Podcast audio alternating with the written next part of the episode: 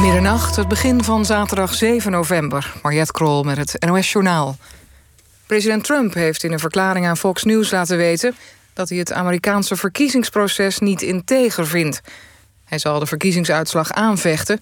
en zijn Republikeinse partij wil daarvoor zeker 60 miljoen dollar werven. Trump herhaalde in de verklaring dat het Amerikaanse volk...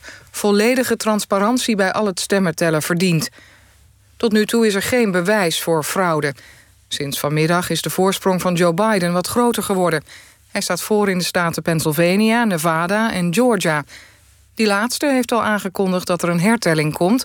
omdat de verschillen erg klein zijn. Vannacht rond twee uur houdt Biden een toespraak. Het is nog niet duidelijk wat hij gaat zeggen. Justitie in Frankrijk heeft nog eens drie tieners aangeklaagd... omdat ze waarschijnlijk contact hebben gehad... met de moordenaar van leraar Samuel Paty. Het zouden twee mannen van 18 en een meisje van 17 zijn.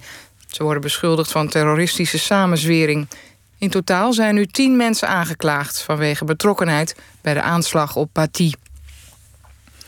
Twee vrouwen uit Den Haag zijn na een jarenlang verblijf in Syrië... dinsdag aangehouden op Schiphol. Volgens het OM maakten ze in Syrië deel uit van een terroristische organisatie. Een van de vrouwen reisde volgens justitie in 2015... na de aanslagen in Parijs naar Syrië om zich aan te sluiten bij IS. De vrouwen blijven in elk geval twee weken vastzitten. In de eredivisie is vanavond één wedstrijd gespeeld. Fortuna Sittard tegen PEC Zwolle. De wedstrijd eindigde in 2-2. Fortuna blijft met drie punten laatste op de ranglijst... en PEC staat elfde. Het weer. Het is helder en vannacht koelt het flink af. In een groot deel van het land tot net boven nul. In het noordoosten kan mist ontstaan. En de komende dag droog en vrij zonnig. Het wordt 12 graden aan zee tot 16 in Limburg. Dit was het NOS Journaal. NPO Radio 1. VPRO. Nooit meer slapen.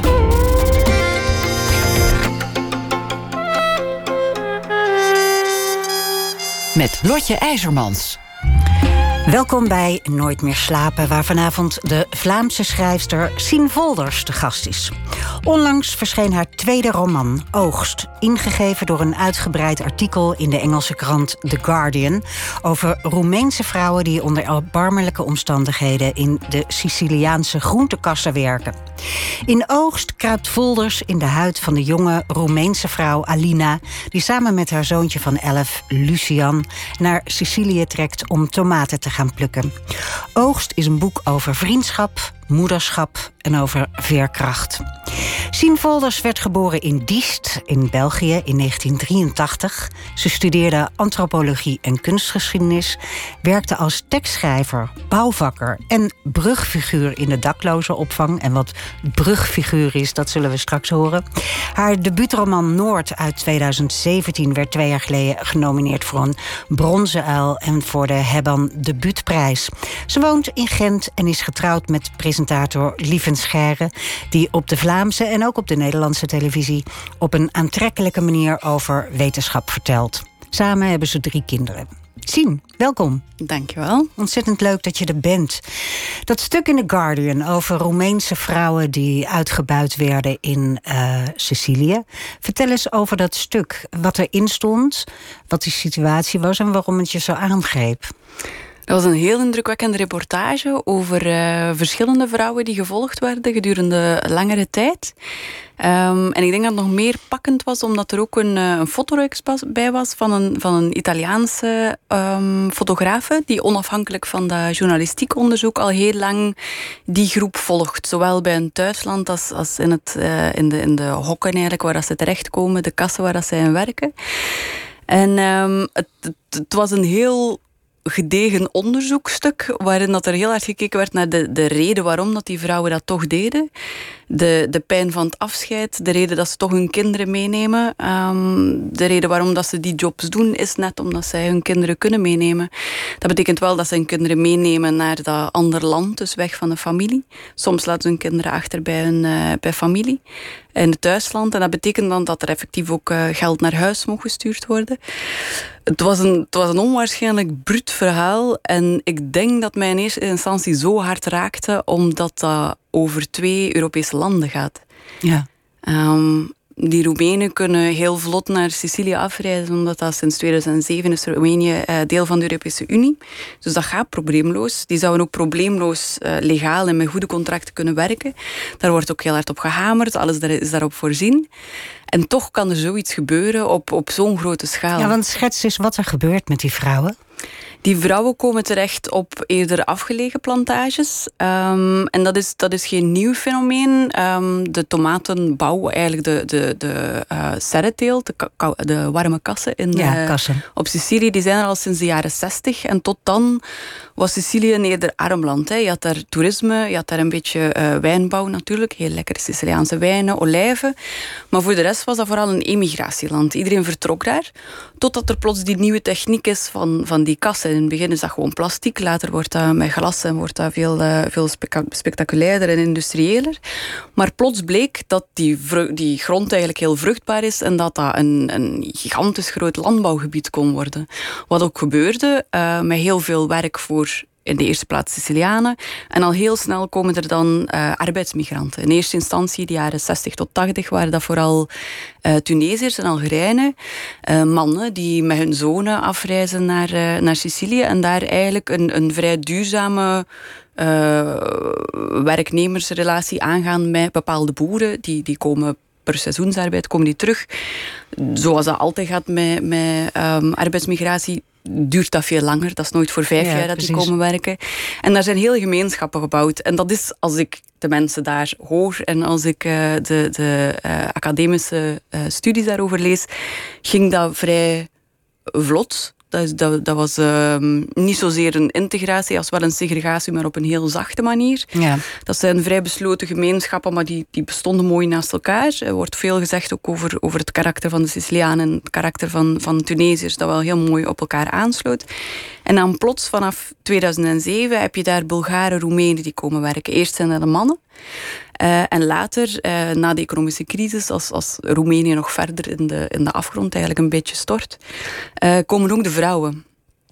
Um, en, en dat is heel disruptief geweest wel, want dat zijn dan mensen die aan heel andere, veel mindere arbeidsvoorwaarden bereid zijn om te werken dan die Tunesiërs. Die Tunesiërs hadden eigenlijk vrij snel vakbonden of vakbondachtigen, waardoor dat de contracten werden afgesloten. En die vrouwen komen één na één, die mannen komen ook één na één. En eigenlijk is dat dan niet eens terecht van de sterkste, maar dat is overleven. En dan merk je aan is alles. Dat, uh, eigenlijk worden ze behandeld alsof ze illegaal zijn en, uh, en geen poot hebben om op te staan. Maar dat is eigenlijk niet zo. Hè? Want het zijn mede-Europeanen onder elkaar. Maar die Roemeense vrouwen die uh, nemen genoegen tussen aanhalingstekens met de slechtst mogelijke uh, uh, werkomstandigheden, met de slechtst mogelijke huisvesting, met verkrachting. Er zijn echt, echt hele afschuwelijke dingen. Inderdaad, maar dat, dat zijn gigantische uitwassen. Maar wat dat je constant merkt van het moment dat je een arbeidsmigratie hebt, dan dat, dat is niet een droom najagen dat die mensen doen. Nee. Dat is bewuste keuze maken om te vertrekken, omdat er in het thuisland dat jij die verantwoordelijkheid om geld te verdienen, je hebt die verantwoordelijkheid om geld te verdienen om de mensen thuis te laten overleven, is dat echt. Hè? Um, dus, dus je moet, je kan niet anders, dus je doet dat. En wat je dan merkt, is dat je in omstandigheden terechtkomt. En dat is een heel vuil kantje van de mensheid. Daar moet je ook bij rekenen dat dat in sectoren is waar dat dat zijn niet louter de arbeiders die slachtoffer zijn. Dat zijn ook die boeren, die landbouwers Ja, maar die zijn zelf ook helemaal niet Die rijk. worden, die worden immens uitgemolken. Dat, dat, zijn, dat zijn hallucinante wurgcontracten waar dat die vast mee zitten. En ja, je hebt die, die hele grote kassen die leveren aan supermarkten. En dat, dat heb ik niet in het boek uh, zo uitgebreid verteld, omdat dat een beetje te technisch werkt. Maar je hebt die, die supermarkten die eigenlijk kunnen eisen van op dat seizoen wil ik dat type tomaten tussen die en die weken in die hoeveelheden. En dat moet van dat ras zijn. Wat dat eigenlijk betekent dat die, die grootste uh, producenten kopen dat allemaal in. En dan als je dan met die kleinere uh, boeren praat, die moeten op dezelfde manier inkomen. Die kunnen niet meer kiezen of dat ze uit zaad opkweken. Die moeten van de bepaalde leverancier die plantjes aankomen tegen die prijs. En daar horen die fungiciden, die pesticiden bij. En daar hang je aan vast. Ja. En je zal dat dan verkopen aan de prijs die dat je op dat moment geboden wordt. Dus de boeren zitten vast Ja. en, en de mensen die voor hun werken zitten vast. En iedereen trapt naar beneden eigenlijk. Ja, in de, in de hoop om, om, om iets ja, boven te komen. Ja. En zoals dan bij, ja, in, in België hebben we de mijnen gehad na de Eerste Wereldoorlog. Dat, was, dat waren onze eerste arbeidsmigranten die De-. Italianen, kwamen Ja, naar ons. Ja, Sicilianen kwamen naar ons ook. En dat is exact hetzelfde. Hè. Mensen reizen af, eh, gaan dat engagement aan om dat geld te verdienen voor het thuisfront in de hoop dat je een huis kan bouwen, dat je een beter leven kan opbouwen voor je gezin thuis. Ehm, en, en ook de Italianen die naar België kwamen, eh, kregen te maken met hele slechte werkomstandigheden. En het, is, in het de werk is 50. altijd harder, er is minder geld, de huisvesting is slechter. En die korte periode die dat je voor ogen had, die wordt uitgesmeerd. Dus ook die pijn van dat afscheid Ja. wordt uitgesmeerd. Die verwijdering met thuisfront wordt groter. En die, die pijn groeit alleen maar. En dat is, dat is een constante in, in arbeidsmigratie, dat te weinig wordt ingezien. Omdat er altijd ergens gedacht wordt van, ja, maar ze kiezen er toch voor. Ze kiezen toch voor een beter leven. En dat is ook zo ten dele, ja, tuurlijk willen die een beter leven. Die kunnen niet anders dan migreren om het geld te verdienen op een andere plaats. Ja, omdat aan er in arbeids- Roemenië ja. simpelweg geen geld is. Ja, Ehm, ja, we kennen het ook, hè, wat je net zei, in België met de Italiaanse gastarbeiders. We kennen de aspergestekers hier in, in Brabant, die onder erbarmelijke omstandigheden. Hè, dat, maar dat zijn meer incidenten daar in Sicilië, waar jij over schrijft. Daar is het wat meer structureel. Waarom, we hebben nu even geschetst hoe die situatie daar was. Waarom lees jij dat artikel en ga je er twee jaar, drie jaar op, op zitten pennen in een boek? Wat, wat was het wat bij jou zo eh, resoneerde dat je, dat je er een boek over wilde schrijven? ja, het eerste is die schok van dat gaat over twee Europese landen. En als ik, als ik mij als Europeaan beschouw, want dat doe ik wel, dan merk ik dat ik een groot deel trots haal uit de verworven rechten die we samen hebben opgebouwd. We hebben revoluties gehad. Er, is, er, is, er, zijn gigant, er zijn mensen gestorven voor de arbeidsrechten waar dat wij nu op kunnen teren. En dat, dat lijken verworven rechten, maar dat blijkt helemaal niet zo te zijn. Nou ja, voor het ene deel van Europa wel en voor het andere iets minder. Ja, maar is, dat vond ik heel chockerend om te merken. Van normaal gezien, als je naar een winkel gaat en je pakt iets vast en je kijkt van, oh, het is geproduceerd in Europa, oh, dan zal het wel meevallen. Dat is chockerend om te merken dat dat niet is. Misschien was ik daar heel naïef in, maar ik vind dat wel eh, heel moeilijk om mee om te gaan. Ehm, en het tweede is, ja, je, je, hebt een. Dat zijn verhalen die, die klauwtjes hebben. Dat blijft dan heel hard haken. Ehm, dat was een heel goed geschreven artikel. Daaruit is ook een, eh, een onderzoek gevolgd door de Carabinieri. Uiteindelijk is er dan een samenwerking geweest tussen de Italiaanse en de Roemeense overheid. Is er een hele mensensmokkel, uh, eh, bende opgerold. En ehm, die carabinieri zeiden letterlijk dat ze de, de, eh, in dat, tweede artikel dat daarover geschreven werd, ongeveer één jaar later, dat ze de journalisten zeer dankbaar zijn om hun aandacht te vestigen op dat, dat misbruik dat daar gebeurde. En ik dacht toen, ah ja, dat wordt heel groot gebracht over heel Europa, omdat dat ook in de hak van eh, Italië gebeurt. Dat gebeurt ook in eh, Almeria in Spanje. Op heel veel plaatsen is, is exact dat wat dat er aan de hand is. Eh, om dan te merken dat daar niets mee gebeurde. Er zijn geen vertalingen van dat tweede artikel gekomen. Dat, dat, dat was heel moeilijk om te zien. En Ehm, is men niet geïnteresseerd? Denk je? Zijn wij niet geïnteresseerd? Ik weet het niet. Het, tweede aspect, naast het feit dat dat twee Europese landen zijn, bij mij is dat dat gaat over voedselproductie. En dat is zoiets basis waar je van denkt van ja, heel onze maatschappij bestaat maar bij gratie van het feit dat wij als mens meer voedsel kunnen produceren dan dat wij zelf nodig hebben. Daar is, daar is heel uw maatschappij op gebouwd. En dat is heel griezelig om te merken dat dat, dat, dat een reus op leme voeten is eigenlijk. Want dat, dat teert volledig op, op uitbuiting, zowel van landbouwers als van de arbeiders die in de landbouw werken. En zolang dat, dat, dat, dat aanbod er blijft, er kan, nu, er kan nu, zeker met die globalisering, is het heel makkelijker hè, om, om, om op een andere plek, als daar de tomaten goedkoper zijn, dan halen ze die daar wel. Dus die toevloed blijft wel komen. Maar dat is een heel disruptief en heel eh, griezelig wankelsysteem, lijkt mij wel. Oké, dus jij, jij hebt heel goed verwoord wa- wat we allemaal eh, voelen en heel vaak wegdrukken. Jij kon dat door dat artikel niet meer wegdrukken en jij moest ermee aan de gang. Hoe, hoe eh, ben je daarna te werk gaan? Want eh, ik vertelde in de inleiding, het gaat over Alina, een jonge vrouw, en haar zoontje. Hoe werden zij eh, geboren, zeg maar, in jouw hoofd uit, vanuit dat artikel? Hoe ben je te werk gegaan? Nu, ik wist heel snel dat ik een, een jongen wilde. Ik wilde dat zij een zoon had die meereisde. En liefst elf jaar, omdat dat een prachtige leeftijd is. Hè. Je staat met één voet nog echt in die kindertijd. Heel veel fantasie. Die kunnen nog in bossen spelen, naar vossen zitten kijken. En van de andere kant zijn die ook al heel slim. Zijn die best wel volwassen, begrijpen die heel veel. Ik vind dat een heel aantrekkelijke leeftijd. En omdat het verhaal zo hard was, dacht ik aanvankelijk dat ik, uh, dat ik een jongensboek wilde schrijven. Want ik wilde heel graag iets doen met die, die drie jongens die er uiteindelijk in zitten. Je hebt Lucian, mijn, mijn zoon van Alina van 11 jaar. En dan heb je Paulo, een, uh, een Siciliaanse jongen, zoon van een landeigenaar. En dan Anwar, uh, Paulo's hartsvriend al sinds jaar en dag. En dan komt daar plots een nieuwe jongen bij. En zo dat, dat hiërarchisch evenwicht tussen drie jongens van 11 jaar die elkaar in de bossen vinden. En, en dat, dat evenwichtsspel dat, dat die moeder ondertussen ook zit te doen in die nieuwe plek waar dat zij terechtkomt, heeft die jongen ook in, in de bossen met zijn vrienden. Maar dan veel, veel zachter, veel, veel krachtiger, veel jongensachtiger, veel speelser. En ik merkte dat ik die, dat jongensverhaal heel hard nodig had om, om die hardheid te counteren. En het is eigenlijk maar door met mijn redactrice in een heel vroege fase van, van het boek te praten over wat ik aan het doen was. Dat zij me erop wees, maar zien, je bent helemaal geen jongensboek aan het schrijven. Je bent een moeder- en zoonboek aan het schrijven. En alles wat je vertelt over die jongens is staving van hoe, hoe die jongen in elkaar zit. Maar het gaat over, over een moeder- en een zoonband en niet over, over jongensvriendschap. Ja. ja. het gaat over allebei. Wat ik, wat ik zei, het gaat over vriendschap en over ouderschap volgens mij. Maar je, ben je afgereisd daar, daar naartoe, naar Sicilië en naar Roemenië? Om jezelf te informeren? Ja, naar allebei. Na de, um, na de journalistieke um, artikel ben ik dan eerst verder gaan kijken naar... Ja, dat zijn dan Italiaanse artikels. Ik kan helemaal geen Italiaans. uh, maar ik vertaal dat dan. Ja. en um, op het moment dat ik... Uh, dat was in... Oh, dat zal 2000... 17 geweest, nee 2018 moet dat in het voorjaar geweest zijn, dat ik eigenlijk actief aan het kiezen was tussen welk van de twee sporen van mm -hmm ideeën voor een boek waar, waar ik al vrij ver in was. Dat ik moest kiezen van wat gaat het nu worden van de twee. Ben ik uh, naar Londen afgereisd omdat mijn, mijn lief daar toch moest zijn. En ik had vier dagen om langste uh, na te denken.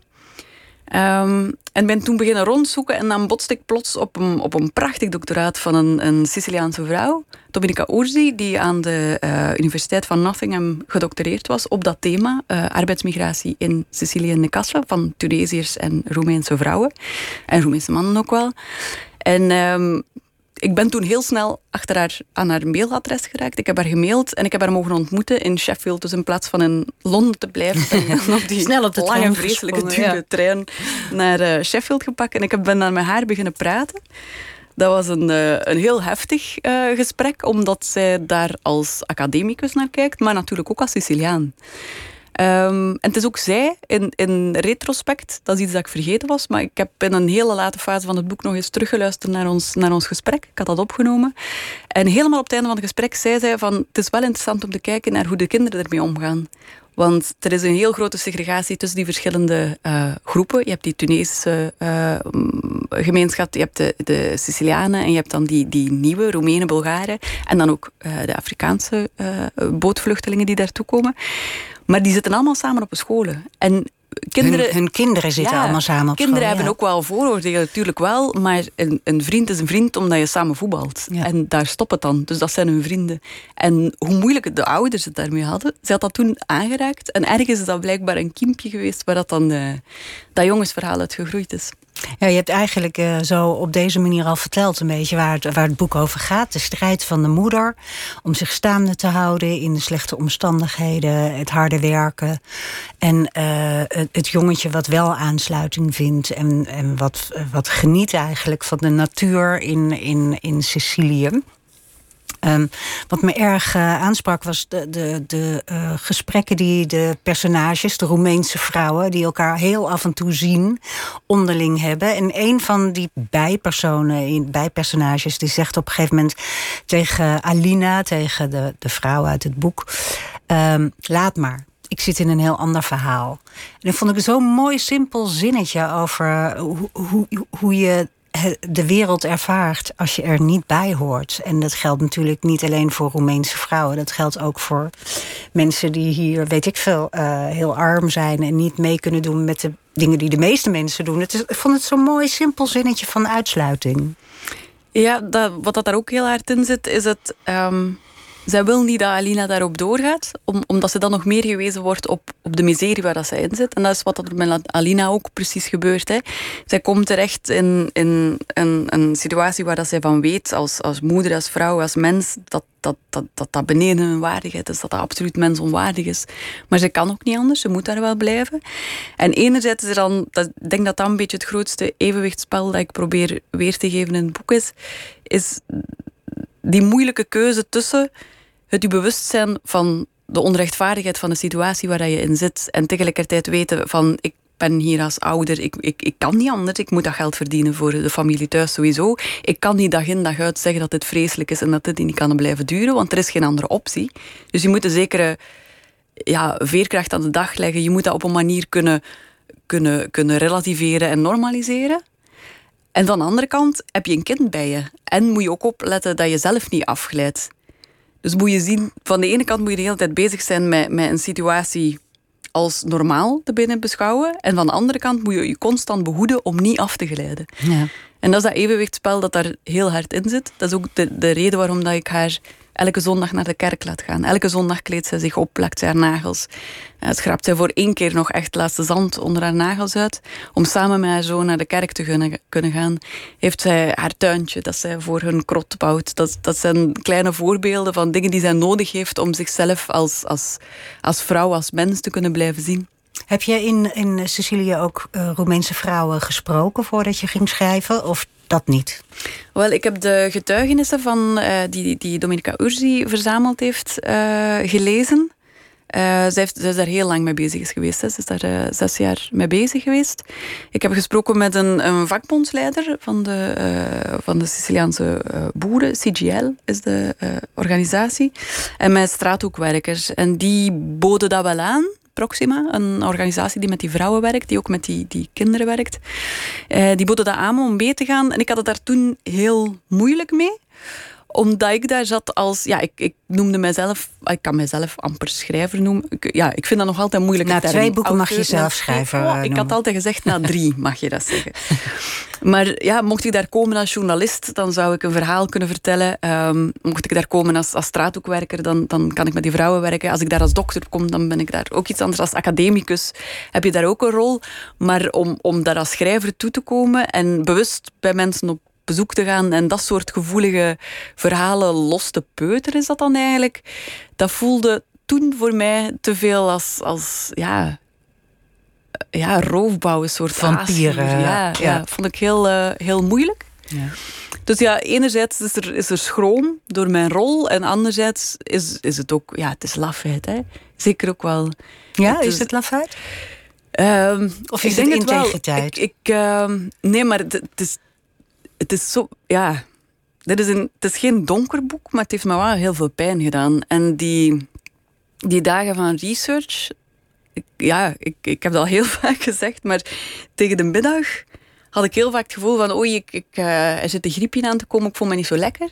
Om dan te merken van nee, dat is, dat is door die verhalen die ik aan het lezen ben. En dan telkens te denken van ja, nu heb ik het ergste wel gehoord. Om dan daar ter plekke te gaan en, en met die priester te praten. En die haalde bijvoorbeeld op een gegeven moment een, een, uh, een documentaire aan van, van Roemeense uh, journalisten die, die uh, vrouwen geïnterviewd hebben.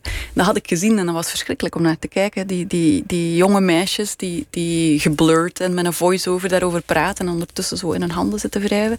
Dat was heel pijnlijk om naar te kijken. En um, op dat moment zegt hij van, om, om aan te tonen hoe moeilijk dat, dat voor die vrouwen is, hoe moeilijk dat, dat is om daarover te praten. Specifiek die vrouw in dat interview is erkend door haar moeder aan de hand van haar handen. Die zag die handen en die zag dat. En dan, ja, ik heb dat ook gebruikt in het boek. Ja. Maar zo was het elke keer als ik denk van ja, nu heb ik het ergste wel gehad, kwam er nog een trap bij op. Uh, toen ik in, in Sicilië zelf was, merk je dan plots van, ja, maar dat zijn niet een paar kinderen. Dat zijn kinderen die hier opgroeien van hun vier jaar tot hun 18 jaar gaan die daar. Die gaan in een houten met plastic, ja. En dan is, uh, ja, dan, het verhaal dat ik vertel is, is, is eigenlijk nog heel, heel mild. Ja. Ook de, de gemeenschap die dat ik wel, wel toon tussen die Romeinse vrouwen, dat is iets waar dat ik eigenlijk mee ben begonnen. Um, net was in mijn, mijn eerste boek Noord heb ik altijd de neiging om te gaan zoeken naar, naar wat is die gemeenschap, wat betekent dat? Heel vaak ook met, ja, welke muziek is dat? En op het moment dat ik daarnaar begon te zoeken van waar zien die vrouwen elkaar, wat hebben die gedeeld, waar, waar, waar gaan die uit als op vrije dagen, kreeg ik daar altijd zo de reactie op van, maar daar is geen gemeenschap. En dat is ook waar dat die straathoekwerkers, die welzijnsorganisaties het zo moeilijk mee hebben, dat dat louter overleven is. Waardoor dat je, en dat is heel moeilijk om mee te werken. Normaal gezien, als je in zo'n situatie terechtkomt, ga je wel op een manier gemeenschap vormen en, en help je elkaar.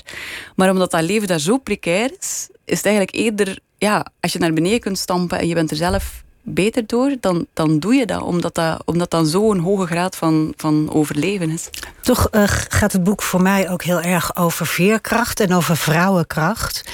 En uh, het mooie was dat ik er zelf achter kwam dat jouw uh, hoofdstuktitels, dat het allemaal songtitels zijn van een zangeres die ik helemaal niet kende, die jij noemt in je boek, uh, Rosa Balistreri. En um, zij was een Sicilia Siciliaanse vrouw die zelf ook heel veel narigheid heeft meegemaakt, die op de markt stond. In de jaren zestig uh, is ze beroemd een klein beetje beroemd geworden eigenlijk als zangeres. En jij hebt haar uh, muziek gebruikt om je hoofdstuktitels uh, aan te ontlenen. Hoe kwam jij haar op het spoor? Wel, dat is net zoals bij Doord. Om, ik weet niet hoe dat, dat komt, maar voor mij is muziek altijd een hele belangrijke trekkende factor. Ik vind dat een van de beste manieren om, als je, als je in een, een andere plaats komt, om te zoeken naar wat is, wat is hier nu de ziel? Zo? Of wat, ja. wat, is de muziek die dat die ziel laat trillen? Als je daarop uitkomt, daar vat je heel veel mee. En, en in, mijn, in mijn debuut Noord was dat heel hard bluegrass.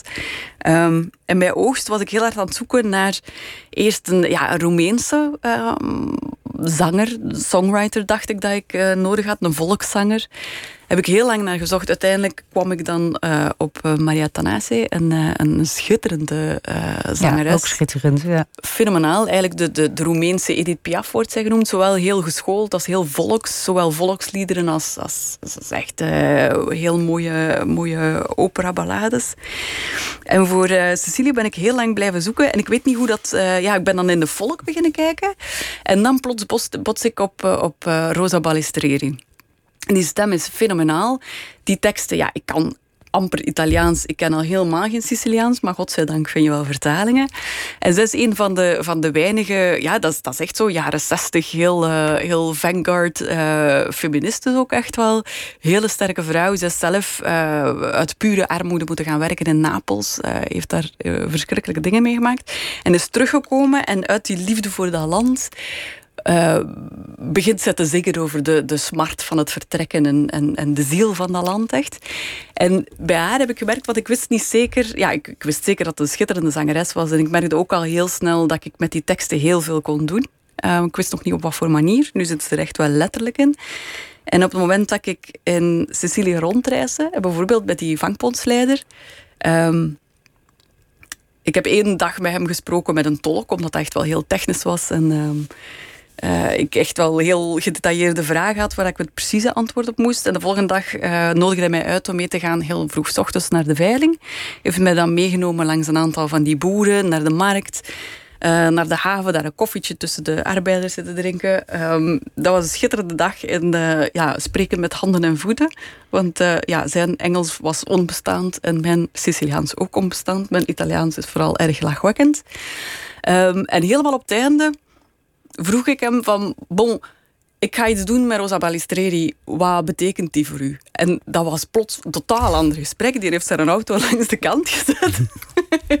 en dat was echt van, ah bon, nu gaan we beginnen. Ja, en dat was nu gaat het over echte van, dingen. Ja. ja. dat was het moment dat ik merkte van, oh wauw, ik heb, uh, ik heb raak geschoten met Rosa Balistreri. Ja, we moeten er even naar luisteren. Want als je die vrouw hoort, dan hoor je zoveel kracht. Ik, ik was echt gelijk verliefd op.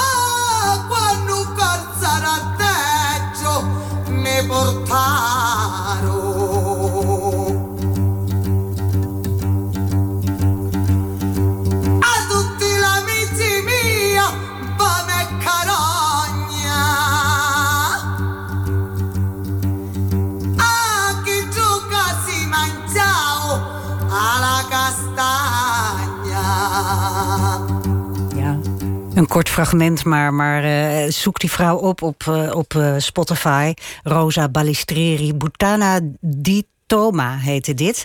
Ik zit hier met uh, Sien Volders. in... Het is een, een, een schelddicht. Ja, het is een, een fuck you song, uh, begreep ik eigenlijk. Ja. Ik, ik, ik, wil nog even jouw naam noemen voor, voor mensen die denken... wie zit daar zo mooi te praten? Dat is Sien Volders en zij heeft een tweede roman uitgebracht... die heet Oogst, over Roemeense vrouwen die gaan werken in Sicilië. Ik wil even naar iets anders. Je hebt het boek opgedragen aan mijn taaie moeder... die een leger leiden kan... En uh, ook vooraan in je boek staat een citaat, citaat van uh, Gerard uh, Walschap, een oude Vlaamse schrijver. Een vrouw is onuitsprekelijk, maar een moeder dan. Wat voor moeder had jij en waarom kon zij een leger leiden? ik heb lang gedacht, als ik, ik, ik, wist dat ik dat van voor wilde zetten voor mijn taaie moeder die een leger leiden kan. Um, ik heb lang gedacht van ja, moet ik daar geen lieve taaie moeder van maken? Maar iedereen die mijn moeder kent, weet dat dat een exacte beschrijving is van, van haar. Ik heb een, um, een hele taaie moeder die een leger leiden kan. een leger Nee, een, hele, een, een, een, een, een warme, maar zeer um, standvastige moeder die altijd weet uh, wat uh, de, de juiste weg volgens haar is. Misschien is het te scheven, maar het is, het, is, het is die en die zal het zijn. Uh, oudste boerendochter, oudste van acht. Um, zelf ook vier kinderen. een hele, hele sterke vrouw. Ja. Ja, en, en haar kracht, dat was waar, waar, jij aan moest denken bij dit boek. En je vond dat je het aan haar op mocht, moest dragen. Ja, ik, het, was een moederboek. En het is ook zo dat um, in, in de schrijffase heeft, zij uh, kanker gekregen. En is er godzijdank ook van uh, genezen. En dat was de eerste keer dat ik mijn moeder ziek heb geweten. En dat is iets dat heel ze niet raar. sterk was. Uh, ja, ze bleef wel sterk, maar dat, dat hebben wij ons als gezin altijd heel hard afgevraagd. Ik heb, ik heb ook een hele sterke vader. Maar mijn, mijn vader, om de tien jaar gebeurt daar wat mee. Um, om, als ik ongeveer 17 was, is die, is die, die reed met de motto en die is dan door een jeep omvergereden. En die was echt uh, ja, heel erg stuk. maar die raakt terug recht. Dat is een hele sterke man, heel veerkrachtige man. Uh, en ik vond het altijd bewonderenswaardig hoe dat hij daarmee omgaat. Tien jaar later blijkt dat hij door suikerziekte zijn, zijn benen kwijtraakt. Dat was iets wat dat toen compleet onwezenlijk was voor mij. Want dat, dat, dat, was onze vader die voor ons de berg optrok en zo die, de, die trillende dikke kuiten. Dat is zo het beeld van mijn vader. Zo ben ik groot geworden, achter mijn vader de berg op. Om dan te merken dat um, op het moment dat dat blijkt van ja, die benen zijn niet meer te redden, dan kan die zo rap als stel zeggen van, goh, bon, ik wil met de fiets kunnen rijden, ik wil met een auto kunnen rijden, ik wil terug met de motor kunnen rijden. En als dat allemaal kan, dan mogen die benen afzetten. Als die pijn maar weg is en als ik terug verder kan. En heel zijn revalidatieperiode heeft hij dan uh, is die bezig geweest met de, de, de motorreis in, in Noorwegen, die dat hij ging doen samen met zijn vriend, met wie dat hij met de motor rijdt. Uh, om die volledig uit te passen en op Google Earth kijken hoeveel kilometer dat je uh, kan doen op een dag, als dat van dat gravel is en zo. En dat is ook effectief gelukt. En dan bleef altijd de vraag van, ja, wat als er iets met ons moeder gebeurt? Omdat hij heel lang is blijven zeggen dat als er bij haar iets zou gebeuren, uh, dat ze dat wel gewoon, uh, ja, ze is ook een trekster, ze is de bergen in blijven trekken, dat ze dat wel gewoon met haar tentje de berg op zou uh, trekken en ons ging laten weten waar ze was. En dan ging die zich laten doodvriezen en dat was het dan. ja, als een soort indianenvrouw die de, die de berg op gaat. Ja, eigenlijk zo. Ja. We, hebben, we hebben ongeveer 6000 jaar beschaving waarin dat we dat niet meer doen. Dat we niet meer onze ouderen het hoofd inslaan of achterlaten in de woestijn omdat ze niet mee kunnen. Nee, we hebben een maatschappij uitgebouwd waarvoor dat wij echt wel voor onze zorgbehoevenden kunnen zorgen. Maar dan moesten we even vergeten, die 6000 jaar geschiedenis. Zij ging wel de, de berg optrekken.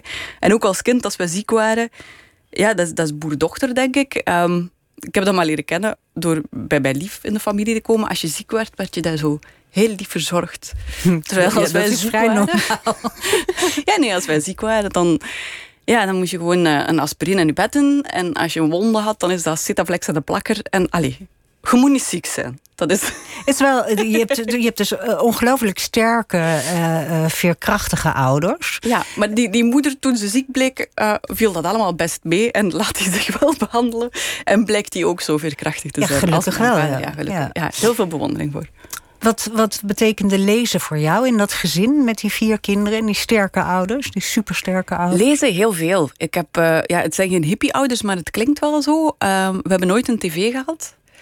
En um, mijn, de boekenkast bij mijn ouders is heel uitgebreid, maar heel verschillend. En langs de ene kant is uh, het is niet zo gescheiden hoor, maar het is wel in, in, uh, het is heel duidelijk te zien welke boeken van wie zijn. Mijn moeder is zo de klassiekers, hè, de klassieke Fransen, alle Russen. En mijn vader is avontuur, zoals Jack London en James Clavels. En ook ja, uh, Lord of the Rings heb ik ook dankzij hem. heel verschillend van literatuur. en ik hou van allebei, heel hard. Um, en doorheen mijn jeugd, want wij, ik, ja, wij zijn met vier kinderen. En het is niet omdat je opgroeit zonder tv dat je sowieso veel leest. Hè. Bij ons is dat heel verschillend. Ik heb twee oudere broers, één jongere zus. Mijn broer van hè, twee jaar ouder, dus de, de jongste broer. En ik hebben altijd heel veel gelezen. En de oudste en de jongste minder ook wel veel, maar niet op de manier dat wij dat deden. Bij ons was dat opstaan en beginnen lezen en, en zo bijna naar school geduwd moeten worden. Om dan snel terug naar huis te komen om terug te kunnen lezen. En um, we hebben ons met ons twee eigenlijk door die jeugdbibliotheek geploegd. En dan is er zo dat schitterend moment in de bibliotheek. Dat is de bibliotheek van Dis trouwens. Je hebt de jeugdafdeling en dan heb je de balie en dan heb je zo de volwassenenafdeling. En de jeugdafdeling is handig, want daar heb je die onderverdeling. Je hebt zo de gouden en de zilveren griffes. En dat is zo een, een maatstaf voor schitterende boeken. En dan heb je plots die gigantische rijen van A tot Z. En dan wel per genre, maar dat heb je nog niet helemaal door. En je hebt dan wel zo'n carousel in het begin waar alle prijswinnaars staan, maar die zijn altijd gereserveerd, dus die kan je niet pakken. Dus ik was daar volledig stuurloos in. En zo van mijn 13 tot mijn 14 heb ik fenomenaal rare boeken gelezen, omdat ik gewoon lukraak uit de kast. Je dacht, het is voor, oude, voor, voor volwassenen, dit is leuk, ik ga het lezen. Om dan te merken dat de boekenkast van mijn ouders wel een heel goed handvest was. Want bijvoorbeeld Marques stond thuis een, een hele grote uh, uh, rij. En dan dacht ik van, nou ja, dat vind ik goed. Dus dan ging ik naar de M, pakte ik Marques en dan las ik dat plankje leeg. En dan keek ik opnieuw thuis, wat vind ik hier goed? En dan las ik het volgende plankje in de bib af. Lag het dan eigenlijk al, al best wel jong voor de hand dat je, dat je iets met schrijven ging doen? Um, ik heb altijd graag geschreven. En zo, ja, het, typische kind dat, dat bij opstellen in het lager wel de opmerking krijgt van oh, je gaat later schrijver worden. En als kind denk ik dat ik dat wel een, een mooie droom vond, om dan uh, ouder worden te merken dat ik inderdaad heel graag schrijf. Ik ben een notoire brievenschrijver altijd geweest. Um, en dat beschouw ik effectief ook al wel als een, als een van mijn grootste leerscholen. Um, en ik heb heel lang ook kortverhalen geschreven. Maar een roman vond ik um, heel lang een nogal hoogvaardig project om aan te beginnen. Ik ben ook behoorlijk wispelturig, dus ik zag dat niet echt zitten dat ik zo lang mij zou engageren voor iets waar ik niet eens zeker van ben dat ik het wel tot een einde zou brengen. Dus ik heb altijd heel duidelijk gezegd van ja, een boek ga ik echt nooit doen.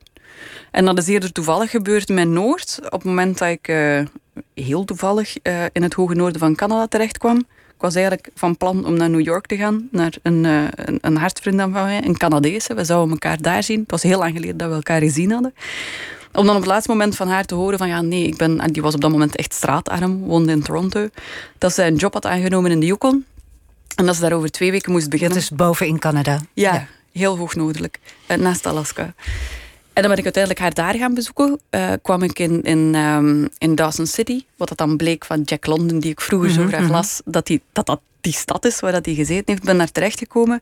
En dat was de eerste keer dat dat gebeurd is. Dat, dat een verhaal mij zo nanig pakt. Een, een plaats mij zo hard pakt. Dat ik merk dat daar personages, het groeien verhaallijnen. En dat ik dat op geen enkele manier in die ja, piepkleine kortverhaaltjes die ik toen schreef. Maar die waren echt letterlijk maar een pagina maximum lang. En dan kwam dat besef van, ja, blijkbaar is het dan toch wel een boek. En dan, dan moet ik er heel lang over doen om, om dat te aanvaarden. ik, ik, ik hoop dat we straks nog even over Noord komen te spreken. Maar ik, ik zei in mijn introductie dat je uh, tekstschrijver was geweest voor tentoonstellingen. Dat je uh, twee universitaire studies hebt gedaan. Dat je uh, bouwvakker bent geweest. En dat je. Met daklozen werkt. Hè? Dat is ja, enorm dat breed. Je hebt niet gezegd van... Uh, ik, ik hou al mijn hele leven van boeken ik word schrijver, punt. je hebt gewoon alles wil je verkennen, toch? Ja, ten dele. Je hebt zo die, die um, een man van 12 stielen en 13 ongelukken, maar dat is zo pejoratief. En in het Engels is dat a man of all trades and master of none. Ja, a jack of all trades and master of none. Ja. Vind ik een heel mooie. Maar eh, dat laatste deel van dat gezegde, master of none, hè, dus dat je eh, overal een beetje goed in bent, maar nergens in uitblinkt, dat vind ik dan weer niet bij je ambitie passen en bij wat je neerzet met die boeken. Nu, ik merk het ook wel dat, dat het met schrijven anders is. Want sowieso, alle jobs dat ik gedaan heb, ik, ik werk graag. Maar daar was altijd wel heel duidelijk bij. Ik, ik heb, uh, ben afgestudeerd en ben eigenlijk uh, direct begonnen bij een bedrijf dat tentoonstellingen maakte. Dat was een hele fijne job, een hele, hele leuke plek om te werken ook. Ik heb daar heel veel van geleerd. Zeker nu ook, ik merk het ook nog altijd, zo de manier waarop ik research doe en zo heel lang lezen om dan met heel weinig tekst mhm. over te blijven. Dat was toen veel erger hoor. Dat was toen 500 tekens. ja, hele korte, bondige teksten bij tentoonstellingen. Uh, maar dat helpt wel. Um, en ik, ik, doe dat graag, ik vind dat belangrijk. Um, maar maar ik, ik was daar niet ambitieus in. Niet in de zin van, nu wil ik de beste tekstschrijver of ik wil scenograaf worden of ik wil daarin doorgroeien dat was iets wat ik deed. En mijn, mijn eigen waarde hang ik veel meer op aan het leven dat ik daar rond heb. De, de vrienden die ik in de loop der tijden verzameld heb. Het, het warm gezin dat ik ondertussen heb. De familie, de geliefde rond mij. Dat is wat dat mij gelukkig maakt. En dat werk is ook best prettig. Maar dat is niet mijn levensinvulling of zo. En ik moet wel zeggen dat dat, dat met die boeken en het schrijven... dat, dat, dat, dat ik daar wel een, een verschil in merk. Maar tegelijkertijd merk ik nu ook van Noord heb ik geschreven zonder te weten dat dat effectief een boek ging worden. Uh, dat, dat ik een uitgever ging vinden, dat, dat dat een publiek zou krijgen, dat mensen dat zouden willen lezen. Dat was nu iets anders, want ik had een contract. Ik heb uh, een beurs gekregen. Um, er waren enige verwachtingen, laat ons zeggen. Um, maar dan merk ik toch ook wel van als ik enkel dat doe, word ik ook doodongelukkig, want dan word ik heel lamlendig. Ik functioneer gewoon beter als ik meer, ja, meer combineer. Ja, dat, ik denk dat het voor veel schrijvers uh, geldt dat, dat het goed is voor ze om ook iets anders naast het schrijven te doen. Je hebt, je hebt ook wel eens gezegd, uh, je man is natuurlijk een, een bekende Vlaming, dat je bij hem heel goed zag eh, hoe het is om een enorme passie te hebben, hè, die hij heeft voor wetenschap en voor televisie maken. Dat je daarbij, dat het nadeel daarvan is dat je af en toe vergeet waar het werkelijk om gaat in het leven, om je gezin en om je vrienden en je familie. Uh, en dat jij daarom de boel altijd maar een beetje uitgespreid hebt over verschillende vlakken. Omdat je dan die ruimte over zou houden. Nu, dat, ik geloof niet dat de ene weg beter is dan de andere. Dat is eigenlijk uh, onbedoeld, is dat een beetje mm. de, de, de, wat ik in Noord vertel. Dat zijn twee heel verschillende manieren. Ik denk dat dat een soort blauwpunt in je, in je hoofd is. Mijn hoofd werkt zo dat ik heel breed ga. En ik kan wel, in, ja, nu blijkbaar in één ding wil ik toch wel echt heel goed worden. Maar bij Lieven en ook bij heel veel, veel andere, Lieven is mijn man, uh, andere uh, vrienden die een, een, heel duidelijke passie en talent hebben en ook op een, op, een, op een carrièrepad zitten dat hen daarin steunt, dan merk ik dat dat gewoon een heel verschillende manier is van, van werken en zijn. En geen van de twee is, is ondergeschikt aan de andere, vind ik. Het, is gewoon, het zijn twee heel verschillende manieren. En ja, eh, de eindconclusie bij Noord, mag ik dan wel zeggen, is dan gewoon van de, de vrijheid bestaat er dan in dat je weten dat je hoofd zo werkt, dat je er bewust voor kiest om op dat pad te blijven waar je op dat moment op zit. Ja. En is het ook veilig om, om, om je eh, bezigheden te spreiden, zeg maar, over verschillende vlakken? Dat je, dat je wat ongrijpbaarder bent of wat minder teleurgesteld kan worden als het op één gebied niet lukt? Nee, maar gek genoeg vind ik dat dat allemaal ook wel op een manier samenhangt hoor. Want gelijk bijvoorbeeld het feit dat ik in, in de bouw gewerkt heb, dat was, dat was toevallig. Tijdens het schrijven van Noord waren wij ons huis aan het bouwen. Ik heb dat als jobstudent gedaan. Dat is een hele mooie stil. Dat kwam toen goed uit. Uh, ik, ik verdiende dan geen geld, maar ik spaarde wel een werkkracht uit die normaal gezien heel duur was. Uh, wat deed je als bouwvakker, zeg maar? Uh, met verdiender kan je dat noemen. Ongeschoolde uh, ja, dommekracht uh, een beetje. Dus, dus, want bouwen is een ambacht, is een stil, is, is een kunst. Je moet, dat, je moet dat kunnen, je moet er een opleiding voor hebben, je moet daar zeker voor getraind zijn. Dat heb ik niet. Maar ik kan wel werken en ik heb wel inzicht en ik doe dat ook heel graag.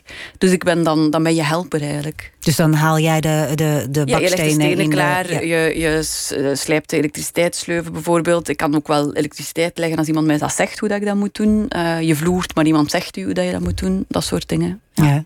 En, en, en, en, en een brugfiguur? dat is een oh ja, mooi want dan zitten we bij dat bouwen. Ik, ik heb huizen Ja. gebouwd, ik heb in ja. interieurvormgeving eh, gewerkt. M- Maar ik ben ook gewoon geïnteresseerd in, in ja, eh, eh, geïnteresseerd in ja, armoede. eh, dat merk ik ook aan dat boek. En, en mensen aan de onderkant van de maatschappij, van, van onze economische werkelijkheid. Dat, dat, dat begeestert mij wel. Ook armoede hangt heel vaak samen met de manier waarop dat je woont. En het feit dat je, als je in armoede zit, woon je heel vaak in, in, in, in huizen waardoor dat je leven nog moeilijker wordt. Kinderen groeien daarin op. En structurele armoede hangt heel hard vast aan de manier waarop dat je woont. Dat zijn mensen die alleen maar kunnen huren. De oneerlijkheid daarin bijvoorbeeld dat wij kunnen een huis betalen, dus krijg ik belastingsvermindering omdat ik een huis heb gekocht. Ja. Ik krijg subsidies omdat ik nieuwe ramen steek. Ik krijg subsidies omdat wij zonnepanelen zeggen. Dat is, dat is geld dat, dat gebruikt wordt van gemeenschapsgeld, van mensen die aan het werken zijn, mensen die, die huren. Die betalen evenveel belastingen, maar die krijgen dat niet terug. En dat is iets dat, dat mij wel begeestert. Ehm, alternatieve manieren van omgaan met, met eigendom bijvoorbeeld. Ehm, je hebt zo die, die community land trust, waarin dat grond gescheiden wordt van het huis dat erop gebouwd wordt. En ook eh, dakloosheid is dan het extreme eh, andere uiteinde van wonen. Ehm, daar heb je dan als techniek housing first om om te gaan met dak- langdurige dakloosheid. Dat is dat je, eigenlijk- dat je niet zozeer de, junkie eerst een, een, eh, een afkiktherapie geeft, maar Ja. eerst een huis. Dat ja, is inderdaad. housing- en dat is eigenlijk. ehm, ik werd gevraagd, omdat ik, ja, omdat ik een, een boek had geschreven, word je dan af en toe gevraagd om columns te schrijven. En meestal doe ik dat dan over zo'n thema, omdat ik dat wel belangrijk vind dat dat belicht wordt. En ik werd gevraagd om een eh, gesprek te modereren over Housing First als, als eh, methode tegen eh, dakloosheid. Ehm, en dat was een periode, dat was vorig jaar in, in december. Ik ben dan zowel met academici als met mensen op het veld gaan praten. En dan merkte ik van ja, ik heb, ik heb daar een zekere ja, passie voor, merk ik al heel lang. Eh, je bouwt wel kennis op, maar ik weet niet of dat dan nu richting academische kant van moet ik nog een keer een studie gaan doen? Of moet ik meer eh, een keer kijken of dat, dat misschien niet goed is om met de voeten in het veld te gaan kijken? En uiteindelijk is het dan toevallig zo gegaan dat er een grote eh, schrijfopdracht voor een tentoonstelling viel weg. Ik had drie maanden een, een gat. En dan word ik altijd een beetje gek. Mijn lief zegt dan, zet daar toch gewoon gelukkig mee.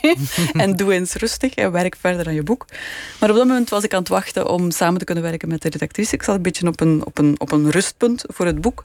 En toen bleek dat er een, eh, een vacature was als eh, brugfiguur voor daklozen bij het CAW, Centrum voor Algemeen Welzijn in, eh, in Gent, de stad waar ik woon en dus ook werk.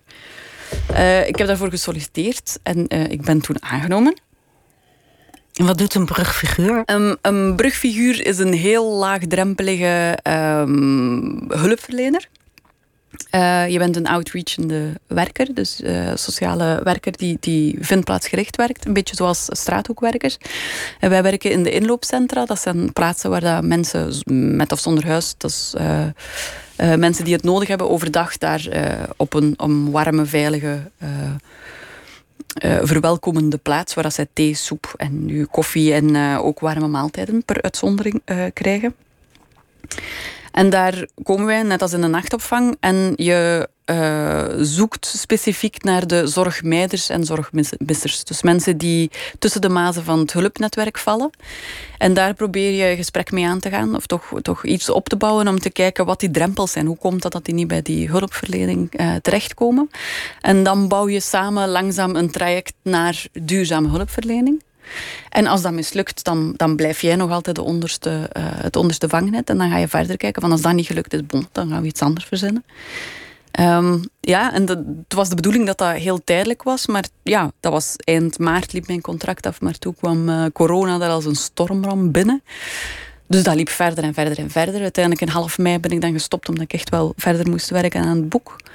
En toen daar de grootste hoofdmoot van eh, geschreven was, kwam gelukkig terug de vraag of ik niet gewoon terugkwam. En eh, ja, blijkbaar ga ik het nu toch al tot eh, maart verder doen.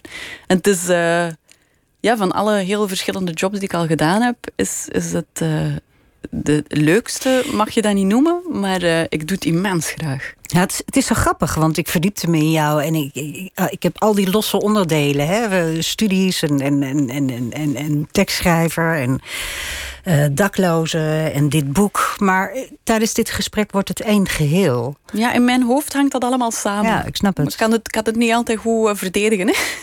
Nou ja, dat gaat heel goed, want je hebt Maar wonen en bouwen, ja, het bouwen van verhalen, dat, dat passioneert mij immens. Ja. En bouwen. Ja. een huis is ook een verhaal. Ja, ja ander, ding, ander ding wat echt wel een thema is in, in jouw werk... is, is uh, de mens ontdaan van van alle franje, he, nodige franje, zoals familie en kinderen en echtgenoten en dat soort dingen, in zijn eentje. Wat blijft er over? Wat is de veerkracht in de mens als je hem alleen in de natuur zet. Ik, ik, ik, ja, je, je, je bent uh, in je eentje een jaar naar Zweden gegaan als student. En je zei toen tegen iedereen die uh, gebruik wilde maken van de goedkope tickets: van, Nee, kom niet, want ik wil in mijn eentje daar zijn. Ik wil dit nou eens alleen doen. Was het een experiment? Ik vind het heel moeilijk om dat in retrospect te zeggen hoe dat, dat kwam. Want ik, ik, ik kom uit een heel warm nest. En ik heb een, ik heb een prachtige vriendengroep die, die enkel verder mooi geëvolueerd is. Dus ik vluchtte van niks. En ik, ik denk ook niet dat ik echt op zoek was naar mezelf. Maar dat was iets wat ik wel wilde doen. Uh, dat is ook iets wat ik nu nog altijd herken aan... Uh, ja, af en toe moet ik gewoon alleen weg kunnen. Net zoals ja, als ik uh, naar het noorden van Canada ging, was dat ook iets... ja, dat wil ik wel echt gewoon alleen doen. Ik wil daar wel iemand gaan bezoeken die, ik, die mij zeer dierbaar is natuurlijk. Um, maar ik wil dat wel alleen doen. Is dat ook omdat jullie, jij en je man, elkaar zo ontzettend op jonge leeftijd hebben leren kennen... dat je een soort drang voelde om toch nog dingen alleen te doen? Je, je was 16 en je man was 18? Zoiets? Ja, 17, 18. Uh, als we begonnen, ja, we zijn nu 20 jaar samen. Ik ben 37, ik moet erover nadenken. Dus dat is, dat is veel meer dan de helft van mijn leven. Nu is het wel zo, in, in België maken wij uh, afstanden graag langer. Hè? Ik, ik ja, woon in een klein dorp en, ja. en wij wonen tegen een heuvel. Die heuvel is een berg. Dat bos is een woud. Een, een vijver is een meer. Ik woon in, in Schaffen op dat moment. Mijn lief woonde in Gent. Dus dat betekent dat wij ongelooflijk ver van elkaar wonen. Dat was anderhalf uur met de trein, onoverkomelijk. Maar we hebben dat wel op die manier beleefd. Dat heeft, dat heeft zes jaar geduurd voordat wij samen zijn gaan wonen. En wij zagen elkaar om de twee weken of zo. Dus we zijn, we zijn wel samen uh, volwassen geworden, maar in, in grote vrijheid. Maar ook in, ieder apart ja, volwassen ieder apart. geworden. En dat is, dat is altijd gebleven. En dat is ook iets waar dat wij allebei uh, wel nood aan blijven hebben. Naast het gedeelde wat wij hebben, dat je ook een, een heel eigen uh, vrijer leven hebt. En bij mij is dat, ja, merk ik daar wel enige drang naar. Uh, naar wildheid in, uh, in verre oorden. Ja, Op, ja. ja want uh, we hebben het al een paar keer eventjes over het boek uh, Noord gehad... wat zich afspeelt in, in Canada, hè, in het noorden.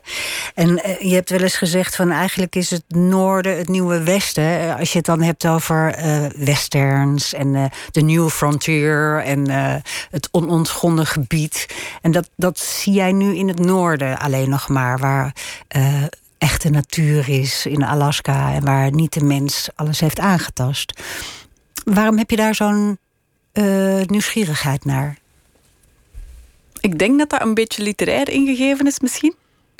Um, ja, Jack London kwam niet van niets. Blijkbaar, ja, ik heb, ik heb... Vertel even, Jack London. Niet iedereen kent hem. Ah, Jack London was, uh, was een schrijver die, die tijdens de Klondike Cultures, dus eind uh, 19e eeuw, 1895, is die, is die mee naar de cultures geweest. Dat is eigenlijk wat er gebeurde. Is, je had een globale economische crisis. En overal waren wel kranten. Dus heel de wereld wist wat dat er overal gebeurde. En ineens wordt er in het hoge noorden van Canada, in de Yukon, in Dawson City, wordt worden klompen goud gevonden. Ja. Op het moment dat nergens geld is. En je kan wel reizen. Dus daar is toen ongelooflijk veel mensen zijn daar naartoe gereisd. Heel weinig mensen hebben daar uh, claims kunnen steken waar echt geld in zat. Sommige mensen zijn daar... Een, een, een klein gedeelte is daar stinkend rijk van geworden. Dat is een prachtig stadje door ontstaan. Dat was het Parijs van het noorden. 40.000 man heeft daar gewoond op, op het hoogtepunt. Maar dat is ook een, een plek waar dat... de waar dat min 50 is in de winter en waar dat donker is en waar dat je sterft als je niet kan overleven. En Jack London was een van die mensen die te laat is toegekomen. Die heeft daar uh, drie kwart van een jaar uh, zitten verkommeren in, in een hut. Maar heeft daar wel prachtige verhalen gesprokkeld. Heel veel van zijn verhalen. Um, dat is een verwijt dat hij krijgt, hè, dat dat eigenlijk opgetekende volkszagen van de First Nations zijn. Um, maar ze zijn prachtig neergeschreven, ze zijn schitterende verhalen.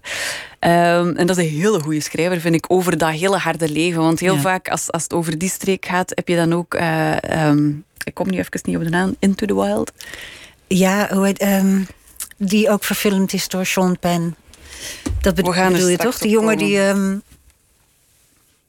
Ik kan er ook niet op komen. Ja, bon, iedereen weet het hoor. Die jongen die in die bus gaat wonen. Ja. ja. Je hebt Into the Wild, maar Call of the Wild is van, is van Jack London. En ik vind dat altijd... Dat, dat is... Daar zit zo'n hoogwaardigheid in dat, dat verhaal van die Amerikaanse jongen die, die zo hoog noordelijk trekt en dan in een bus gaat wonen. En nog niet heeft leren overleven. En dan denk ik altijd van, ja, elke boekhandelaar die Into the Wild verkoopt, moet daar ook altijd Jack London bij geven. Van zo'n klein kort verhaal, To Build a Fire. Zodat je dat weet van, voordat je dat doet. Dit is Besef trouwens eh, eerst wat wildheid is. Ja, ja precies. John Krakauer is, John is de schrijver. Krijg ik ingefluisterd van uh, onze regisseur hoor. Ik heb het niet zelf opeens bedacht. Um, ja, dus, dus dat is heel erg een literaire belangstelling. Ja, en, en ja, het feit dat ik naar, naar Zweden ben gegaan, eh, denk ik dat wel. Ik heb, ik heb, de, ik heb wel een zekere verlangen naar die dat noorden, dat, dat, ja, Scandinavië is dan voor ons Europeanen uh, makkelijker. Mijn, mijn man heeft ook in IJsland een jaar gewoond, dus het is ons niet vreemd. Jullie hebben allebei een, een, een, hang naar het noorden. Maar goed, die, die, die, dit boek Oogst wat je geschreven hebt... speelt zich af in Sicilië, in het zuiden. En daar is eigenlijk weer een soort naakte mens... Uh, tegen de omstandigheden. Ja, wel, het is maar heel recent dat ik begin te beseffen... dat dat inderdaad ook literair gestuurd is. Want in mijn research voor Sicilië ga je dan kijken naar wat, wat zijn de schrijvers van toen.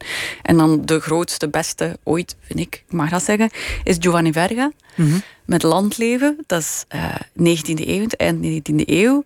En dan begon ik te beseffen van ik zit wel een beetje in een soort uh, ja, literair segment dat wel heel duidelijk afgetekend is. Van, vanzelf al zit daar geen geografische samenhang in. Maar ik heb, ik heb, ik heb een gigantisch grote liefde voor Hamsun. Die thuis ook Knut Hamsun, ja? ja die, die stond blijkbaar in de boekenkast, maar dat ben ik een beetje vergeten. Um, die heb ik herontdekt dan blijkbaar uh, twee of drie jaar geleden. Dat is een gigantisch grote passie. Ja, Walschap, die van voor in, in mijn boek staat. Maar ik bedoel, wie leest dan nog Walschap? Ik? Oh, ja, dat is onze grootste. Ik, ik blijf erbij, dat is onze grootste schrijver. Maar Hamsun, Verga, Beppe Finoglio heeft dat ook heel hard. En ik merk dat ik, dat ik heel snel, dat ik altijd teruggrijp naar die verhalen die heel dicht op het land zijn. Heel dicht op mensen die heel dicht op het land staan. Dat is wat ik het liefste lees. Want dat is ook, ik lees wel hedendaags, hè, maar meestal als ik gewoon spontaan in een boekenkast kijk of in een boekenwinkel of in een bibliotheek dan eerder, want in een boekhandel vind je die oude boeken niet altijd meer terug, dan stopt het ongeveer bij 1940. En dat zo, in Italië is dat verismo bij ons is dat uh, ja, sociaal realisme eigenlijk, realisme eigenlijk een beetje. En daar, daar, ja, daar, daar word ik heel warm van, blijkbaar. En ik vermoed dat dat inderdaad ook wel een beetje afstraalt in de verhalen die ik vertel. Maar het is nog maar ja, een, een vrij recent besef eh, bij mij dat dat inderdaad allemaal een beetje samenhangt. De boeken ja, en jij zegt nu dat het, dat het literair is ingegeven en door allerlei supergrote schrijvers die je gelezen hebt. Maar het zegt natuurlijk ook wat over jou ja, hoe, hoe ik naar de wereld kijk. Dat weet ik niet. Dat is eigenlijk mijn vraag aan jou.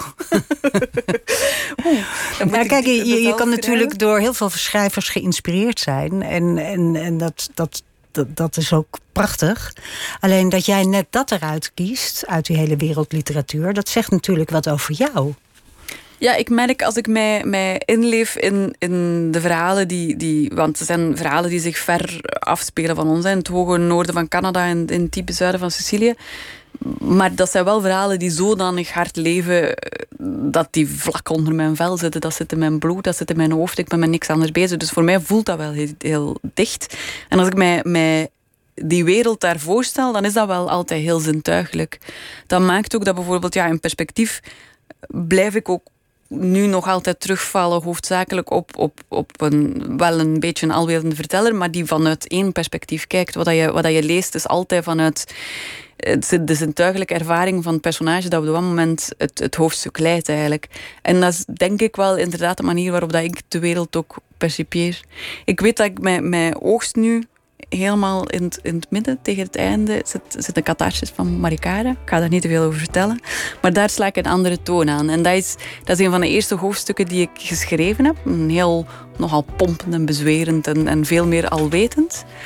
Um, en dat voelde heel lekker om te doen ik heb geprobeerd om, om dat breder te maken, maar dan merk ik van dat is, niet, dat is nog echt niet mijn stem. Misschien is dat iets waar ik nog niet, uh, nog niet aan toe ben. Misschien moet daar een derde roman uh, aan te pas komen. Ik dank je ontzettend voor je komst uh, naar Hilversum vanuit België. Het boek heet Oogst. Dit was Nooit meer slapen. Je kan het luisteren als podcast terugluisteren. Maandag is Raoul de Jong te gast bij Pieter en hier is Soderek Vink. Op Radio 1, het nieuws van alle kanten.